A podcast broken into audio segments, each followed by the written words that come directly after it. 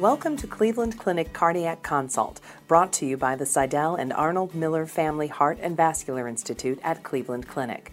In each podcast, we aim to provide relevant and helpful information for healthcare professionals involved in cardiac, vascular, and thoracic specialties. Enjoy.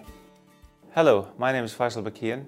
I'm the Director of Surgical Coronary Vascularization at the Cleveland Clinic. We're going to be commenting today about the findings of the ART study, the arterial revascularization trial that was recently presented at the uh, European Society of Cardiology, and the 10 year results were presented. The 10 year results came as a surprise, as were the five year interim results that were published um, in the New England Journal of Medicine last year, showing no difference in outcomes between patients receiving single versus bilateral internal thoracic arteries for coronary artery bypass grafting. The use of the internal thoracic artery in CABG uh, was pioneered at the Cleveland Clinic. Dr. Loop and Associates uh, published a landmark study in 1986 in the New England Journal of Medicine demonstrating the superior outcomes of patients receiving ITA grafts, especially to the left anterior descending artery in terms of patency and also in terms of clinical outcomes. And ever since then, the ITA bypass to the LAD became a gold standard component of CABG and it's a quality metric that's tracked by the STS, the Society of Thoracic Surgeons, and other quality entities. If the use of a single thoracic, internal thoracic artery was of advantage, then intuitively using two internal thoracic arteries might convey additional advantage in terms of graft patency and improved clinical outcomes. And in fact, Dr. Lytle and Associates published our findings from a large retrospective study showing just that. The only difference is the advantage of using two internal thoracic arteries kicked in after five years, and the survival advantage in terms of the separation of the curves continued with time, meaning that the longer the follow up, the more impressive or the more significant is the advantage of using the second internal thoracic artery. So we go back to the ART trial nobody really expected to see a real difference in outcomes at five years because that's too early. When the results of the 10 years uh, of ART were announced, the expectation at the clinic and at other centers that use bilateral inter- internal thoracic arteries was that there will be a demonstration of a survival advantage and a clinical advantage in terms of using bilateral internal thoracic arteries compared to a single internal thoracic artery. But in fact, the study results were negative.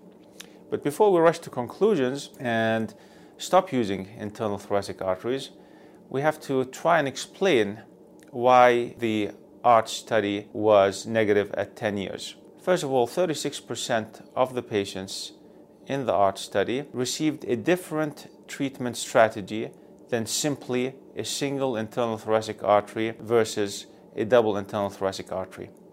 14% of patients that were supposed to receive bilateral internal thoracic artery bypasses in fact only received one internal thoracic artery bypass and 22% of patients who received a single internal thoracic artery and therefore were analyzed with the internal thoracic artery group as a single arterial conduit in fact received another arterial conduit, which is the radial artery. And we know now that the radial artery offers an advantage in terms of patency and clinical outcomes compared to veins. So, inclusion of those 22% radial artery graft patients with the single internal thoracic artery narrowed the benefit margin of the group receiving the two internal thoracic arteries versus the group receiving a single internal thoracic artery. Another important uh, factor is surgeon experience. Now, one of the reasons why there were crossover, 14% as we mentioned, between the bilateral internal thoracic arm and the single